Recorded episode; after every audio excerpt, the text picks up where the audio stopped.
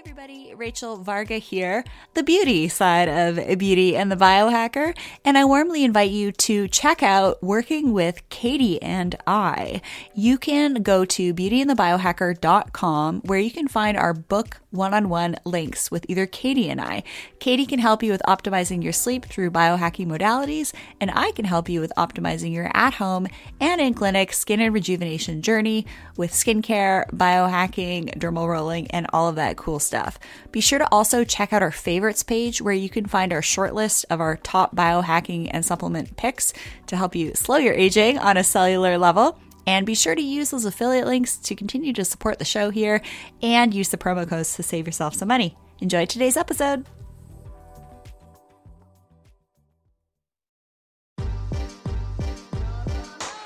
What's up, friends, and welcome to another fantastic episode of Beauty and the Biohacker, where we explore the latest tools and trends in self care, aesthetics, peak performance, you name it. I am your co host, Katie Moore. I am the biohacker side of Beauty and the Biohacker. I have done all sorts of crazy self experiments on myself uh, through the, the past three and a half years on my YouTube channel, Katie Type A. And I'm here to help you achieve success without sacrificing your health or happiness. And of course, we have the very beautiful Rachel Varga. What's up, everybody? If you're new here, I'm Rachel Varga, board certified aesthetic nurse specialist 20,000 rejuvenation procedures later, not on myself, but on others, and spending the last 10 years helping others feel, you know, really feel their best. What does that look like? Skincare, lasers, injectables. And really, what we do here is take the best of both worlds from the beauty and rejuvenation side of things and biohacking. We smash all the science together to help us figure out how we can look and feel our best. And you can learn all things about Katie and I at beautyandthebiohacker.com, where actually we have one on one sessions currently available. We don't know how long we're going to be able to do that for, but check out some more info on Katie and I and how you could potentially work with us at beautyandthebiohacker.com. And before we get started, make sure that you hit the subscribe button here on the podcast and YouTube channel. And also, hit the bell so that you know when new episodes come out. And don't forget to get on the Beauty and the Biohacker newsletter. You'll see this little pop up when you go on the website. And that's going to give you access to some of our behind the scenes stuff and also some special promo codes for all of the un- wonderful things that we talk about here. Some of those codes and discounts and savings actually also help to support here us on the channel as well. And today we have a very special guest joining us all the way from Melbourne, Australia. Her name is Holly Sinclair. And I really think the only way to sum up Holly in two words is badass. this girl is, is a personal trainer, health coach, founder of the Woman Series. I don't even know how you got that URL, but it's fantastic. And she is just a kick ass entrepreneur. She works so hard with women to help them with their fertility and just empowering women to live their healthiest lives and to really cut out all the BS, as she says. Um, so, we're going to get into all of those things, including hormonal health today. Welcome, Holly. I'm so excited you're here. Oh, thank you so much for having me, guys. I really appreciate it. And let's kick things off with kind of your forte, and that is women's health. And I would love just kind of from your perspective, you've been in this industry for so many years now. What is really missing in the conversation today regarding women's health? how how long do we have? As long as you need. Because there's a lot missing. Um, I think for me, when I was like starting my business two years ago, uh, a hole in the market was really that I guess you call it badass, um, but really that resilient, tenacious, strong, assertive female. And it actually all came about because I was working for a company in the wellness community and all of my staff members, except for maybe two, were women.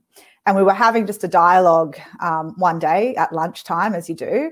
And some of the staff members were asking me, Oh, who is your favorite um, leader in the wellness space? And we started, you know, naming off people like Paul Chek and Charles Poliquin, and then there was Aubrey Marcus, and you know, all of these really amazing um, spirit teachers, as I would call them, or health teachers. But it dawned on me pretty quickly that there's no women. There was not one woman that was coming to mind, even from my perspective. And that was really, really disappointing to me because um, there's a lot of amazing women in the space of, I would say, functional medicine.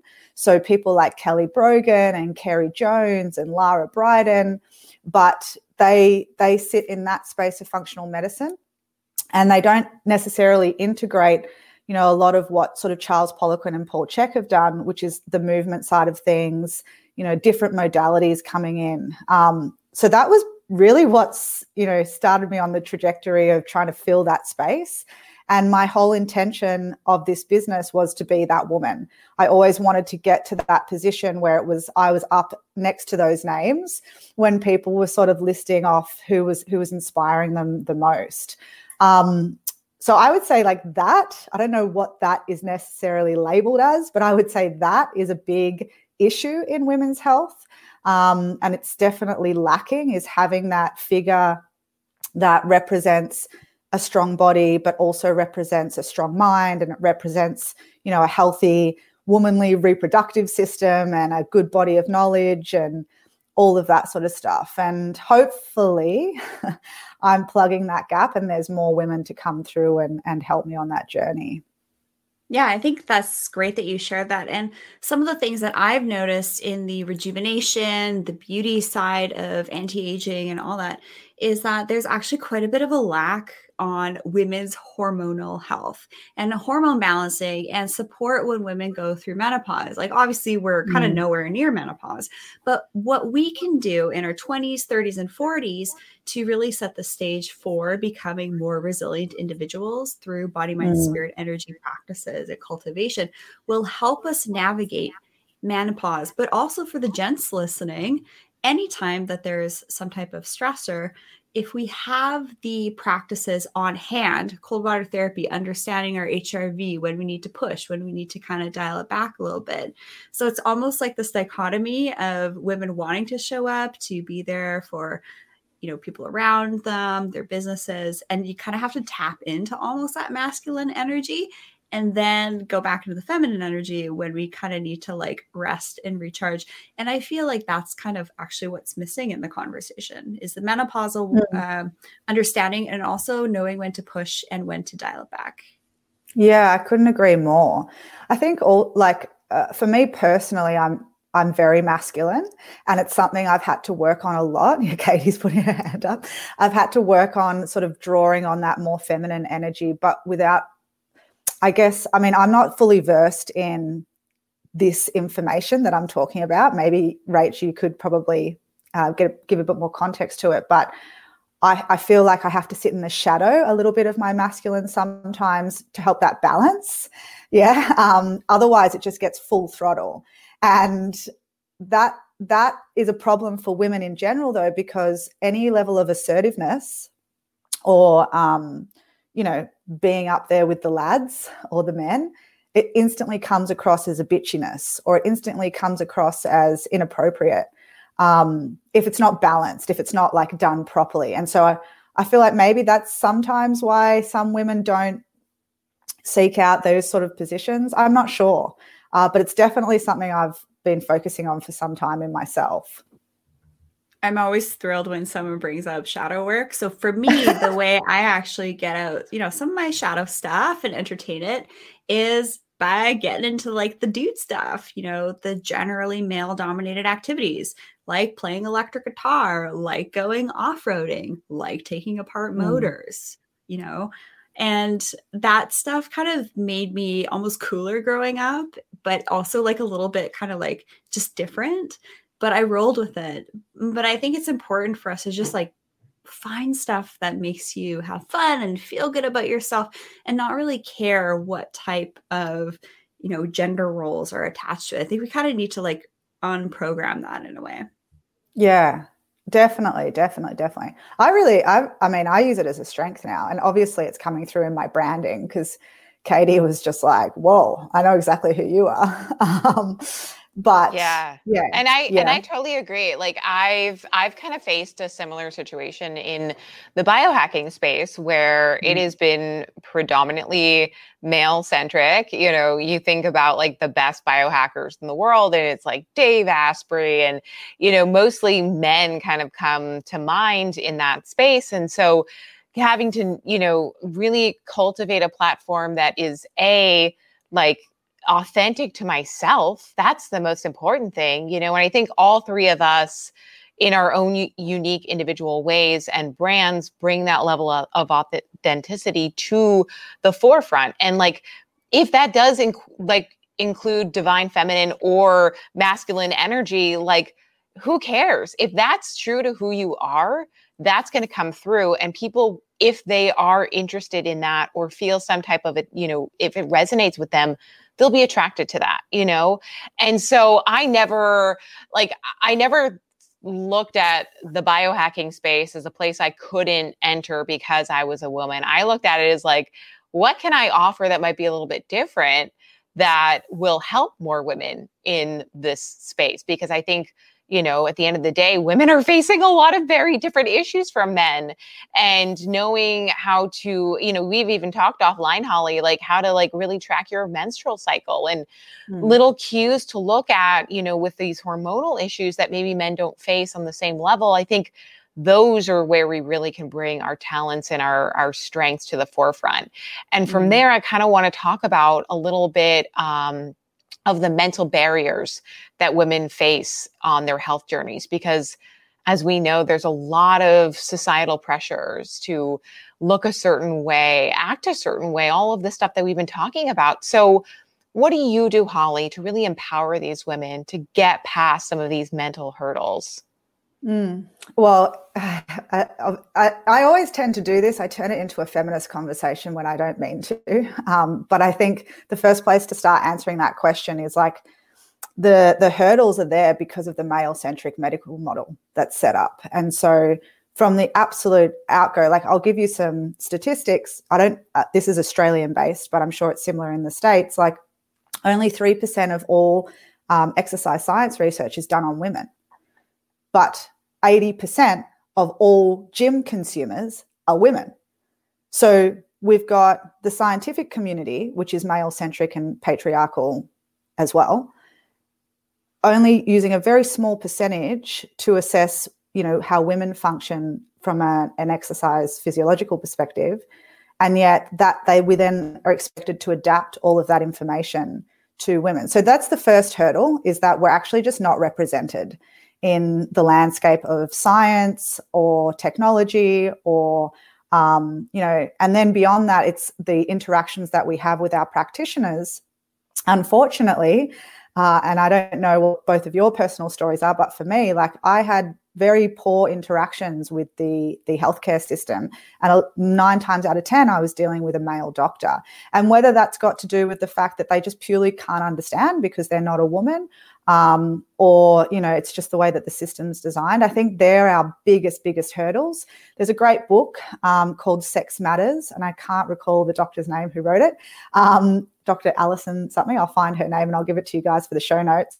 But she talks a lot about how you know a lot of um, female health issues go misdiagnosed or you know they're they're pushed to the side especially a lot of the time we get um, medicated incorrectly because we'll present to a doctor's office saying i just don't feel well and you know because we're very feelings based human beings as opposed to men i don't feel well something's off and they'll prescribe an antidepressant where in that case that wasn't what was happening it was our hormones were out you know and then that starts the whole um, tumbleweeds of okay well now i'm on an antidepressant and now i don't feel good and now the antidepressant's giving me constipation oh well i'll just take a laxative for the constipation it's just like and then you wonder why, you know, as you mentioned earlier with menopause, we end up going into this like, you know, second or third phase of our life just feeling like absolute crap.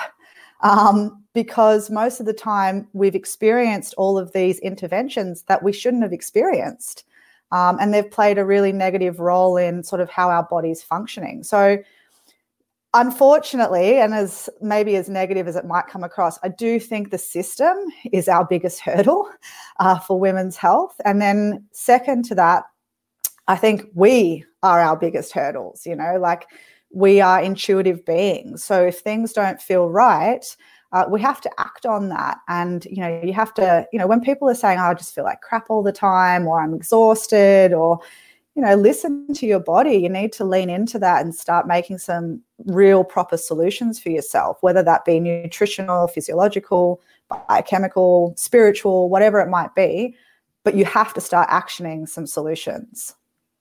Mm-hmm. And I'd love to just add on to the whole menopausal piece. And guys, I don't want you to tune out because women are reaching out for more information on menopausal support. So the younger we can start to kind of like understand how biohacking can support ourselves before having you know the red flags of having some issues pop up and then going to see the doc for some labs and things like that. And just FYI this isn't medical advice. This is educational information only. If you think you have a medical condition you must seek the guidance of a licensed physician. But we're in the age of information now. We can order really sophisticated tests. We can get you mm. know Viome test kit use bnb 10, I believe, for 10% off your order at Viome. But that's a really great way to just like get a snapshot of what's going on in your food. But one of the things I want to mention in the whole, you know, cosmetic dermatology world is that I still see this has this bugs me so much. I see so many derms talking about CRA P skincare that's full of parabens, phthalates, sulfates, artificial dyes, fragrances tested on animals, you know, nine to 14 allergens as per a clinical paper that I found on PubMed in 2020 from some of these big drugstore brands with ingredients that are banned in the UK. And I actually called out a local dermatologist. I said, why are you why are you recommending these over the counter brands, which are known hormone disruptors, especially mm. parabens and chemical UV filters?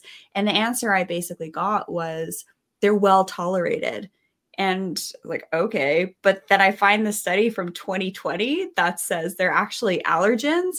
And i just feel like our our system is really kind of indoctrinated and it the the the western medical system hasn't really caught up to the advancements that uh, the biohackers are really, you know, we have our pulse on right now, what, what they're doing in space with NASA. There's been huge evolutions. So I feel like you don't know information to help you until mm. you know, which is kind of the downside. And you have to do that investigation on yourself because actually your healthcare professional they might not know about it they it might not be within their scope to share to share it either which is really unfortunate Mm, mm.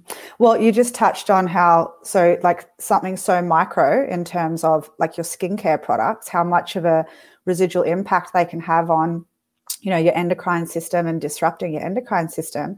And then you sort of put that into context of all the things that we expose ourselves to from leaving mum's belly to at whatever age we currently are.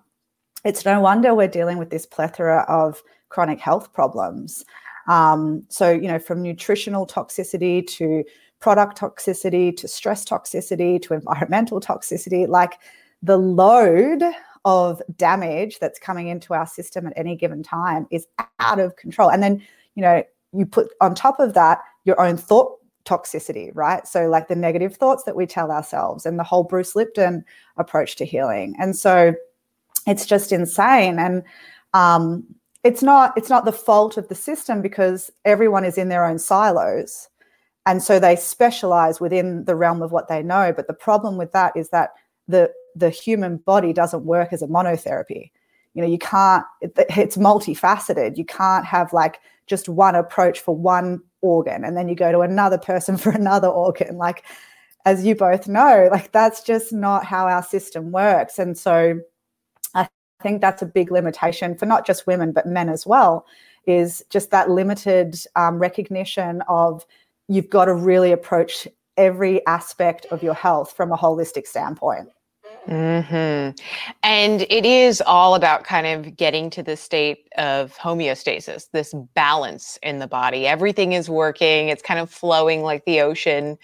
Um, and I, I'm curious, Holly, if you could maybe just paint us a picture for people who know or maybe don't know like what does hormonal imbalance actually look like? What have you observed?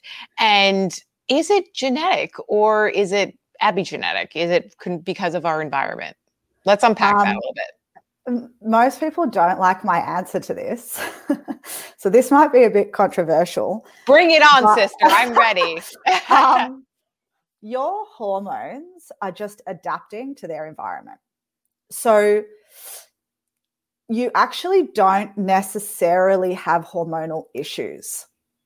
They are just a byproduct of the environment that they are having to adapt to. So, I mean, in the case, I work a lot in the space of natural fertility, and, and a lot of the time, women will start working with me and they'll say, I've got my sex hormone blood chemistry done, I'll send it over to you. And they might have low progesterone, they might have really high prolactin, or what, whatever the complication might be. Now, is that causative? No.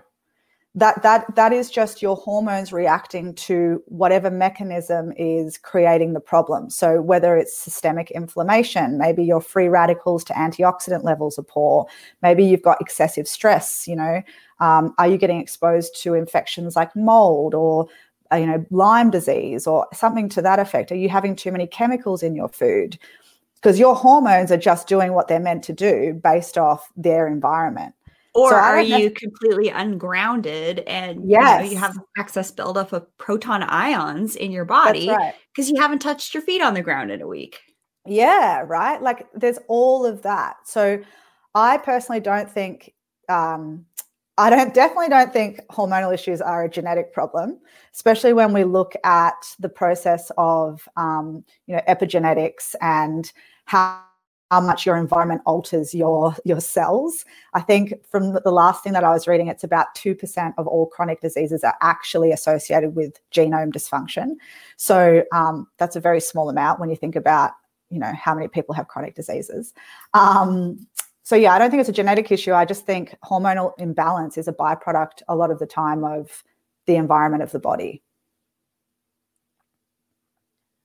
That makes a lot of sense, and I um, I I really appreciate that perspective because I think this is kind of like one of the trappings of society is we want to bucket everything. We want to put everything, you know, into kind of this like very specific bucket where we say like you have this because of this reason you know like everyone wants to make these associations and i think that's one of the really difficult things with addressing hormonal issues is it could show up in a number of different ways in your body. I'm sure mm. you've seen people with skin issues or gut issues and you know hair loss issues and just just like there's such a wide range and that's probably one of the tricky things with even diagnosing a hormonal problem, right? I, mm-hmm. I imagine, you know? Yeah, there's so much that goes into it. Um, and I, you know, and and the other side of that as well is it's something that just gets sort of thrown at women when they can't start a family or you know when they've got acne on their face. Oh, it's hormonal. Oh, it's hormonal. Mm-hmm. It's like, mm-hmm well what am i meant to do with that information? And so many women that i that i work with are just so fearful because they've come out of an appointment and they're being told you don't have any progesterone. It's going to be really hard to get pregnant. You know your your ovulatory cycle is poor. But it's like okay but why is that happening? And let's just find the root cause of why it's happening and you'll be okay. You know yeah. it's not it's not i think the the whole just even the dialogue that comes along with oh it's just a hormonal issue. It's just so dismissive of us being a, a fully functioning human being. Mm-hmm. um, yeah. Yeah so some of the things that i'll hear my clients complain about when you know they're kind of like feeling something's off they feel like their health's kind of wavering a little bit they'll start to lose their hair. They start mm. to lose a lot of collagen in their skin. It's like collagen drop off overnight and that can manifest as really thin, you know, crepey skin. Guys kind of tend to just like cruise through uh, their their collagen loss of at about like one to three percent a year, and women we lose uh, like thirty percent pretty much like Whoa. overnight when we start menopause. And from ages 50 to 60, there's a 2017 2018 study that I've shared on my uh, social media infographic that women's faces change shape three times faster than men's. So we got hair loss, we got collagen loss through estrogen uh, drop off. And then we have actually um, sometimes even uh, hyperpigmentation concerns. And yeah, the acne. I love it when I hear this. Oh, you know, it's hormonal acne to my jawline. I was like, well, well what are you putting on your skin, right? Are you putting yeah. products on your skin that are messing with your hormones? And for the guys listening, you need to clean up your self care product act. Otherwise, you're going to end up with ED and a receding hairline. So mm. toss the Axe body spray. Use your facial cleanser to shave your face. Don't use those toxic deodorants and, and all that stuff. Really clean things up for the guys and the ladies. Mm, mm. Yeah, the hormone conversation is just so funny. And I would just add to what you were speaking about with collagen. You know, a lot of the time, um, and this is actually in context to, I believe, um, as but this isn't medical advice, advice, but I believe like a lot of the chronic health issues that women face and they step into in their 40s and their 50s, um, such as things like breast cancer and ovarian cancers and sagging skin and hair loss and stuff, like that's because we've been told to diet our whole life. So if you are restricting calories and restricting nutrients your whole life, then that is going to create a problem. And just because you're, I don't think it's that your age is associated with a disease state. It's just that you've had more time to do more and more damage to your body. It's the same thing with, you know, our biological clock. They love the system loves to tell us that after 35 it's like our ovulatory process drops off a cliff but that's not true like your ovulatory process is a reflection of the health of your ovarian reserve. And what has what is that a byproduct of? That's a byproduct of how much inflammation is in your ovaries you know how many nutrients you provide your ovaries how many calories you provide your ovaries. Like so you know so much of it is is a, is a byproduct of what society has told us to look like and be like over the course of our life. Yeah, and you know something as simple as what's your sleep doing? Has your sleep yeah. just all of a sudden gone wonky on you, right? Katie, you're like the rock star, uh, bringing your professional journalism background into biohacking reviews on your YouTube. You, you crush this space, and we need to monitor and really notice those metrics. And when there is some wavering, it's like, okay, how could we get back to what our baseline was when we were feeling really good? So, yeah, the mm. sleep is a thing, uh, night sweat. So, just really pay attention to that stuff. Also, super low energy. Those can all mm. be signs that something's kind of off. So just do those things that really fuel your body, mind, spirit energy. And you have to learn, you have to take the ownership on yourself listening what those things are for you because it's going to look completely different for everybody. Mm, yeah. Sure. And one other thing that you mentioned, and I kind of want to sort of dive down this rabbit hole now. I feel like this is a great opportunity, but like this whole idea of dieting and obviously, you know, that can sometimes like intense stress, intense dieting and exercise can lead to uh, amenorrhea, which is the loss of a period for women. So I really kind of want to get into this with you, Holly, and talk about some of the ramifications of that. Like what what happens to a woman if she loses her period for an extended period of time even if she doesn't want to have children what what is that doing to your body maybe you can just kind of walk us through the the you know kind of the the overall ramifications of what happens there Mm. So I actually had hypothalamic amenorrhea for about three years um, in my early 20s. And I was a vegan at the time. And I was also running a lot. Um, so, you know, most for the most part hypothalamic amenorrhea is a byproduct of just excessive stress. And that stress can come from under eating not getting enough nutrients you know over exercising not sleeping properly like we you just spoke about. Um, so stress doesn't just have to be psychological. And i think this is where it gets murky waters for a lot of women because we instantly associate stress with our emotions. Um, but that's actually not truthful. And a lot of the time we've been talking about toxic load, right? So stress just comes from all facets of our life. Um, so amenorrhea is really driven by by your stress production, and they call it the fifth vital sign. Your period. It's so important for your overall health. It is a direct reflection of how healthy you are. So if you are not getting it, if you are not ovulating, I mean, ovulation itself, um, just a quick, a quick uh, anatomy lesson. you have to ovulate in order to have a period, right? So we can't talk about loss of period without loss of ovulation. Now, ovulation provides us with so many therapeutic hormones progesterone, estrogens, testosterone. I love um, ovulating.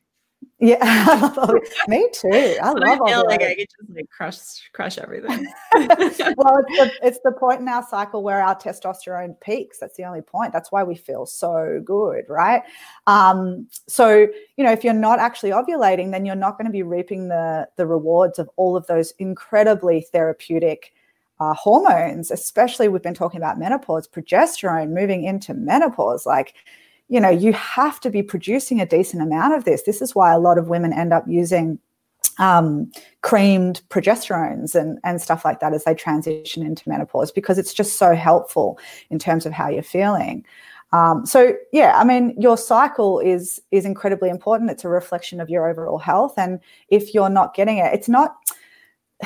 I, I get frustrated because we're told that fertility should only equal babies, but no, your fertility is actually just how healthy your body is you know? So it's not even it's regardless of if you want to have children you should still be having a healthy menstrual cycle um, right up until that that transition phase of menopause and then that transition phase shouldn't be painful. You shouldn't be getting hot flushes. I know that's a bit controversial but you shouldn't be. You shouldn't be like you know having all that sagging skin. Unfortunately uh, you know, we probably don't have time to get into it today, but um, the biggest uh, influence of a bad transition into menopause is how how cooked your adrenals are leading into that process. So if your mm. adrenals are absolutely shot because you've spent the last 30 years dieting, you know, trying to keep up with the blokes in the corporate setting, but also having children and all, you know, all the things that life throws at us, then yeah, that whole process is not going to be very pleasant. So it's actually it comes it always comes back to stress. Always comes back to stress. And there's something that I think that a lot of us aren't really in our society thinking about. We're kind of very narcissistic, especially at the moment. We're in our own little bubbles. And we don't necessarily realize that the health choices that we make today impacts future generations, right? Mm-hmm. So, say you are partying in your teens, your 20s, your 30s, then you want to have kids and you know, you've drank alcohol like yes, I know I am having a Guinness at the moment, but I've tracked with my sleep, my Oura ring, my sleep is actually still pretty good with even just one Guinness, but two glasses of wine just tanks it. But we d- we tend to forget that the choices that we make in our youth impacts future generations to come and progeny, especially with mm. specific medic- medications we might take. So, if we're able to avoid the pharmaceutical route, we will be able to, you know, hopefully not tank our adrenals. Or we've had other conversations where sometimes by taking nootropics and things like that, it can kind of uh, deplete other other essential, um, you know, peptides that we that we might need. Mm. Yeah. Yeah.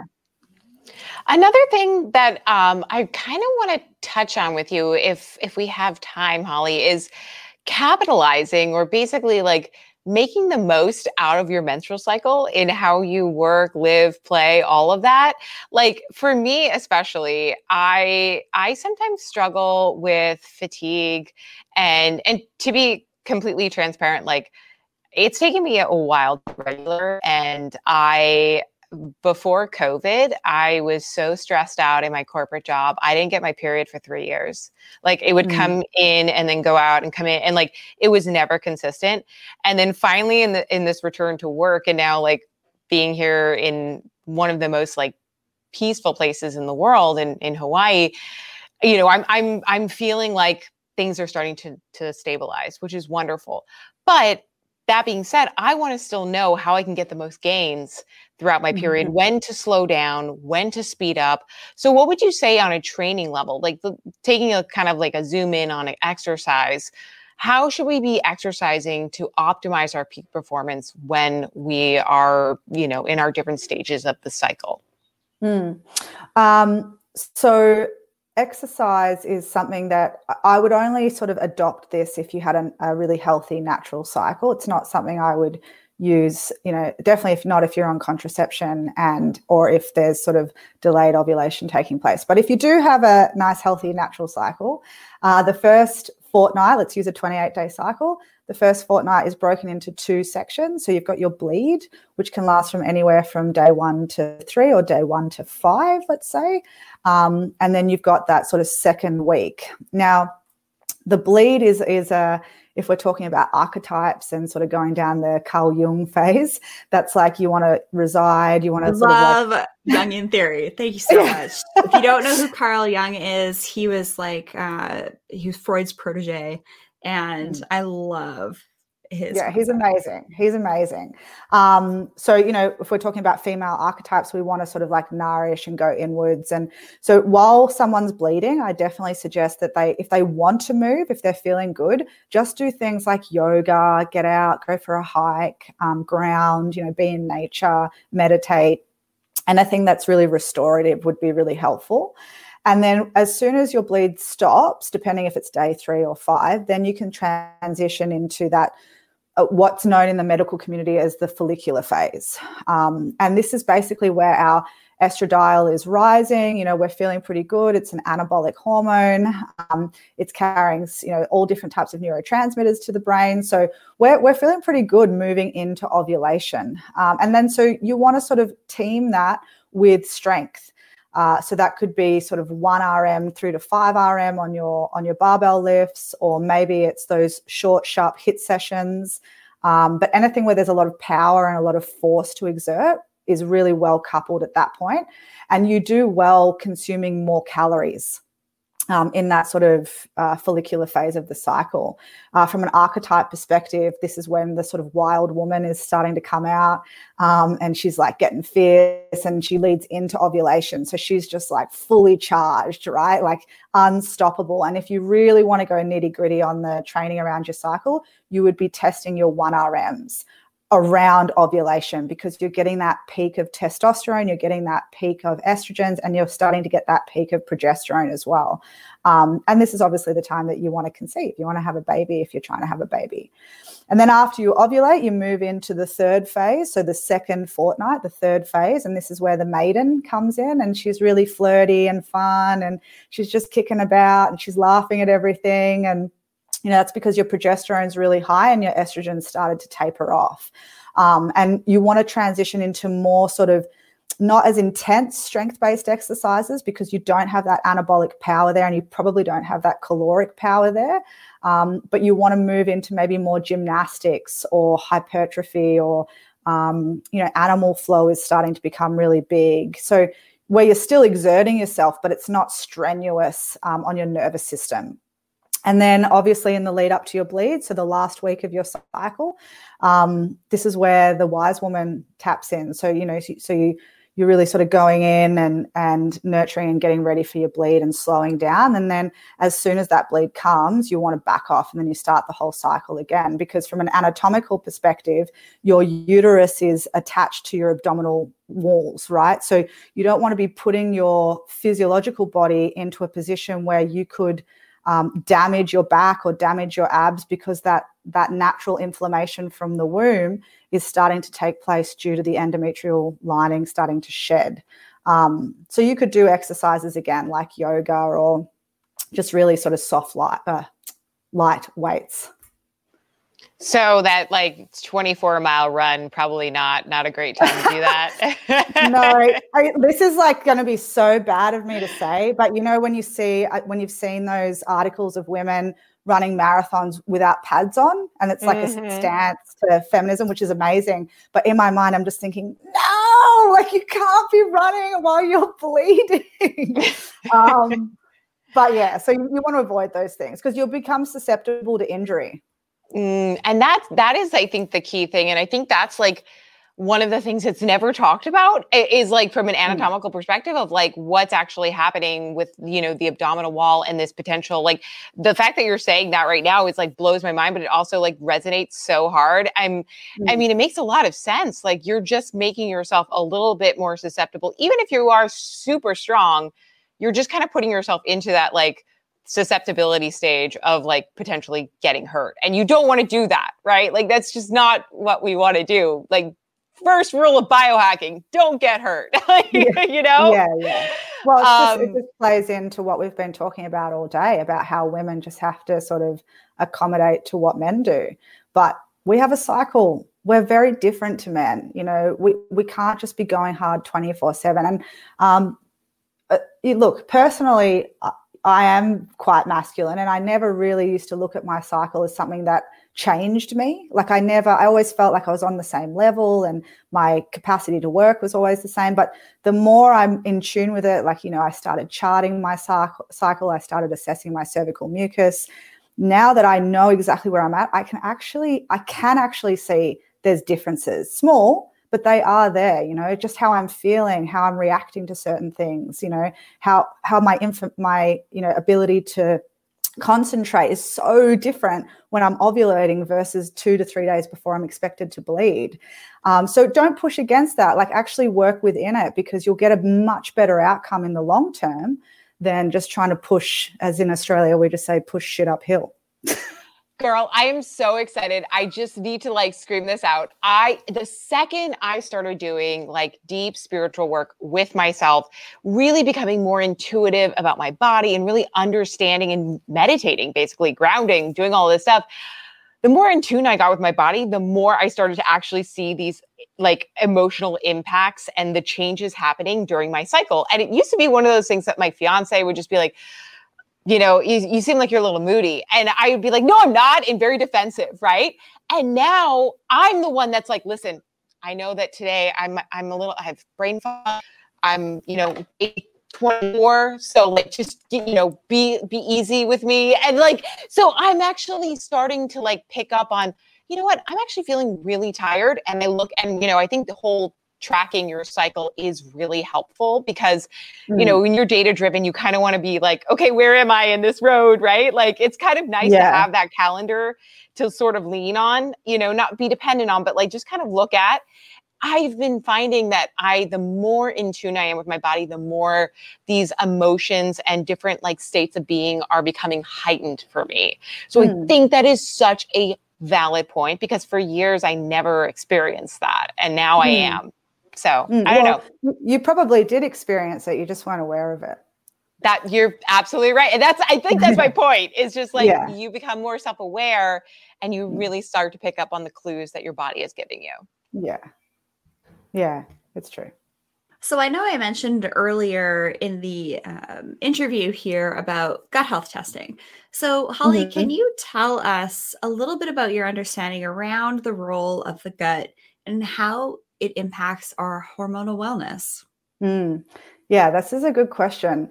Um, so, phew, where to start?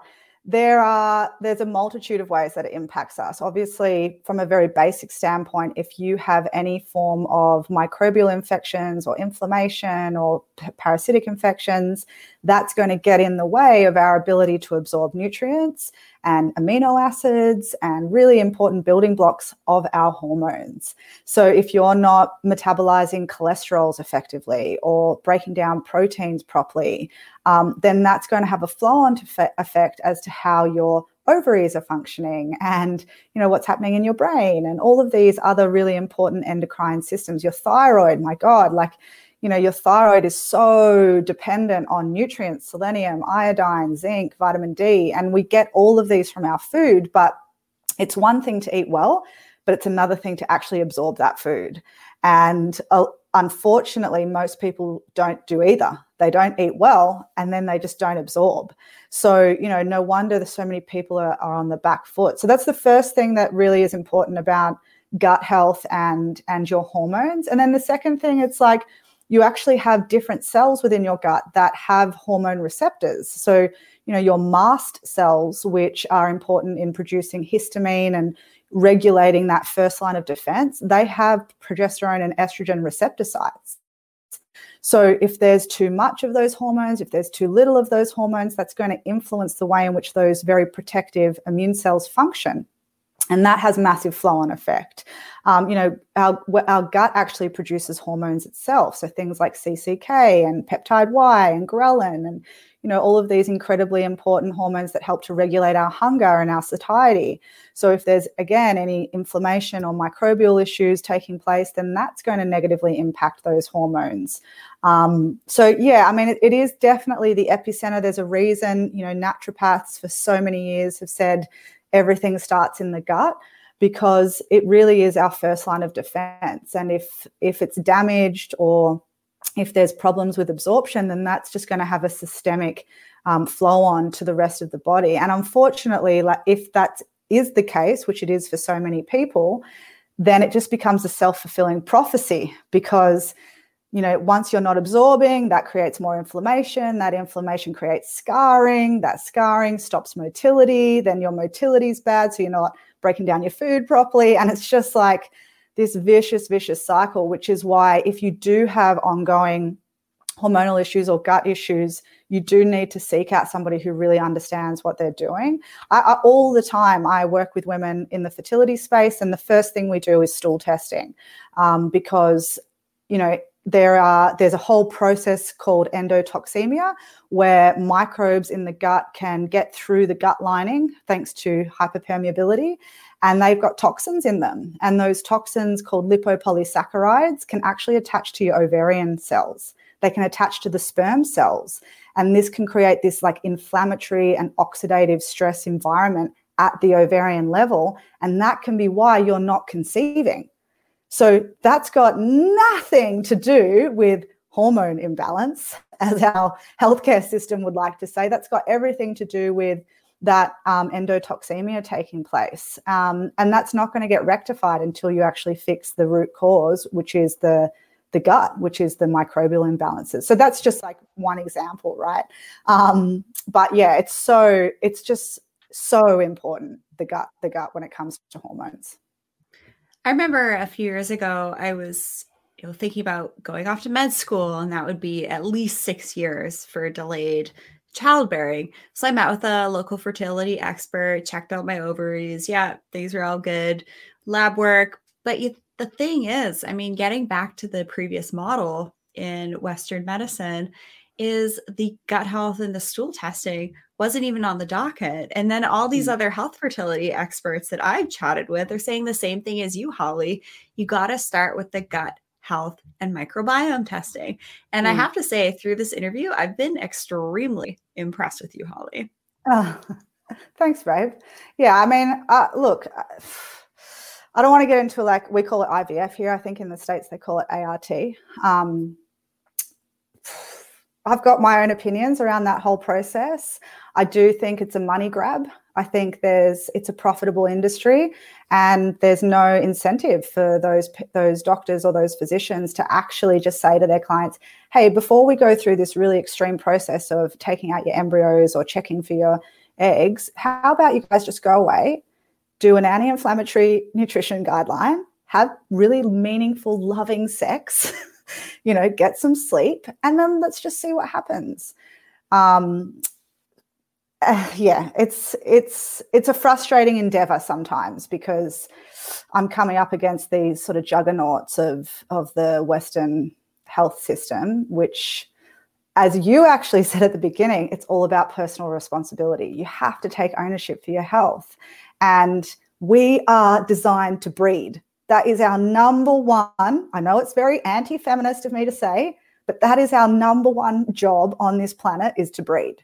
We wouldn't have got here otherwise. So if you cannot breed outside of there actually being an anatomical issue like blockage of the tubes or scarring in the endometrial, because no amount of herbs is going to fix that. So I'm just going to put that out there. But if it's an unknown source of infertility, that is a really good sign that something is going off at a root cause level and no amount of like drugs or intervention is going to fix that and this is why so many women end up doing six seven eight ivf cycles you know thousands and thousands of dollars thrown at these clinics where tens of thousands upwards of hundreds of thousands, of thousands. Yes, you know, and like what other industry would you be able to take $100,000 off someone without any return on investment and not get sued? That is and then probably crazy. get sick down the line. That's right. And even Right? in the IVF pr- process, which, you know, I do have some clients that I work with who go through that process. Even if you have to go down that route, the state of your health directly impacts the success outcome of that process. So, your embryos, if they are inflamed, if there's oxidative stress at extraction, that's going to impact whether or not you're successful in implantation. Same with same with the the male sperm. So it's you still have to get healthy, you know, um, but none of that is ever ever spoken about in the fertility section of uh, the Western health model. So I could go on about this for ages, but I'm going to stop talking now. I I know I think it's it's really illuminating to hear your perspective and knowing that you've worked with so many women, knowing that your platform is to create a fertile body. You know, and and like in reading that, it really just hits home that like yes, at the end of the day, we've got to protect our body, our mind, our spirit and our fertility organs, right? Like Mm. even if we don't plan to have children like myself, it is still so vital that I get my monthly st- cycle, that I am, you know, exercising and eating in the way that's healthy for my body because in the long run like that's going to lead to better longevity, better brain health, hopefully mitigation of of chronic diseases down the line like this is you only get one meat suit in your life. You got to take care of it, you know, Yeah, and knowing right. how these things work on such an a- important anatomical level. I think you it, you just really hit all the right points. Um, and I, I sure hope that anyone listening today, you know, at least can grab one piece of, of uh, knowledge from this because I think what you're doing is just phenomenal. And I'm sure you're helping so many women really get their health back. And that's such an important job. Oh, thanks, guys. I really appreciate you guys having me to sit on your platform and rant about all my my discretions with the system.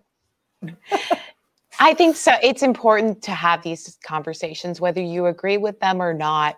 Just having, you know, being able to get on a forum like this and be able to talk openly about it. You know, it's a freedom of speech. It's a, freedom of of choice for our bodies, right? What we Mhm. do with our own health. And I think we're starting to see a turn in society where people are really starting to to take ownership of their health more, um, whether it be through wearables or trackers or just who they're seeking out knowledge from, right? Like just Mm. that's there we're seeing a sea change and it's making me so excited where the future of health lies. So Holly, before we wrap up, where can people find you? Tell us about your programs and uh, all that good stuff. Uh, you can find me at thewomenseries.com. Um, and I have a few online courses. They're all self paced. Um, they're designed to basically not need me as a private coach um, to help you on your health and fertility journey. Um, so there's there's that, and you can also find me on my social media. I, I'm pretty much only on Instagram, so the women's Series just at Instagram. Fantastic. And do you offer one-on-one coaching with people if they want to work Yeah. with you? Yeah, I do. Um, it's uh, it's it's pretty busy at the moment, um, so there's a bit of a wait list. But yeah, I definitely do. So that's all on the website. Fantastic. Well, I'm happy to hear, and it, obviously that's a great sign. If you have a wait list, you know, you're, it's it's uh, right now, given these times, I'm sure Yeah. there's a lot of people really taking health into their own hands, being at home and wanting to still thrive. So, um, I'm more power to you, Holly, and thank you so much for sharing all of your knowledge and wisdom with us today. And um, and yeah, thank you for your work. Really appreciate you coming on today. My pleasure. Thank you both. Thanks, Holly. It was great hearing your perspective. And I just finished reading a book, Owning Your Shadow. You'll get a kick out of this. Oh, And the the author of it actually gave us this example. He actually it was a debate class and his instructor said okay here's your topic a minute before the debate the instructor says now you have to defend the other side so hmm. the, the these are some closing words here but when we start to evaluate both sides two different ways of thinking you will actually then and only then when you start to look at both sides the clinical data the information that's available anecdotal published then you can actually come to the the greater understanding. So I look forward to the health, the future of health and fertility, and it's an absolute pleasure having you on the show today. Thanks, guys. I really appreciate it.